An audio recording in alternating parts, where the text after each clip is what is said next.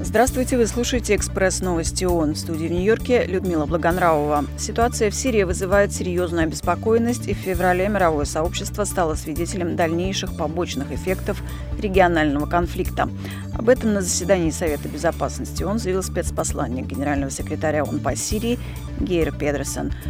Сам сирийский конфликт продолжается и приводит к жертвам среди мирного населения и перемещениям гражданских лиц, сказал Педерсон. Спецпосланник подчеркнул необходимость снизить напряженность в регионе и в первую очередь немедленно ввести режим гуманитарного прекращения огня в секторе Газа. Гуманитарные агентства ООН в Газе выразили глубокое разочарование в связи с сохраняющимися ограничениями, введенными израильскими военными. В частности, в выходные были задержаны машины скорой помощи с пациентами из больницы Аль-Амаль. Тем не менее, ООН и ее партнеры смогли эвакуировать оттуда 24 человека в критическом состоянии, а также доставить лекарства, медицинские принадлежности и предметы первой необходимости для остающихся там сотрудников и пациентов.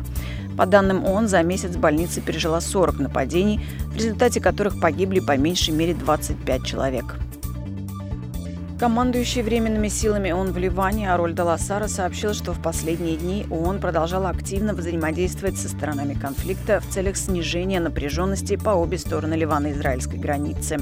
Специальный координатор по Ливану Джана Вранецкая также выразила озабоченность в связи с эскалацией перестрелок через так называемую «голубую линию», предупредив, что подобные инциденты нарушают резолюцию 1701 Совета Безопасности.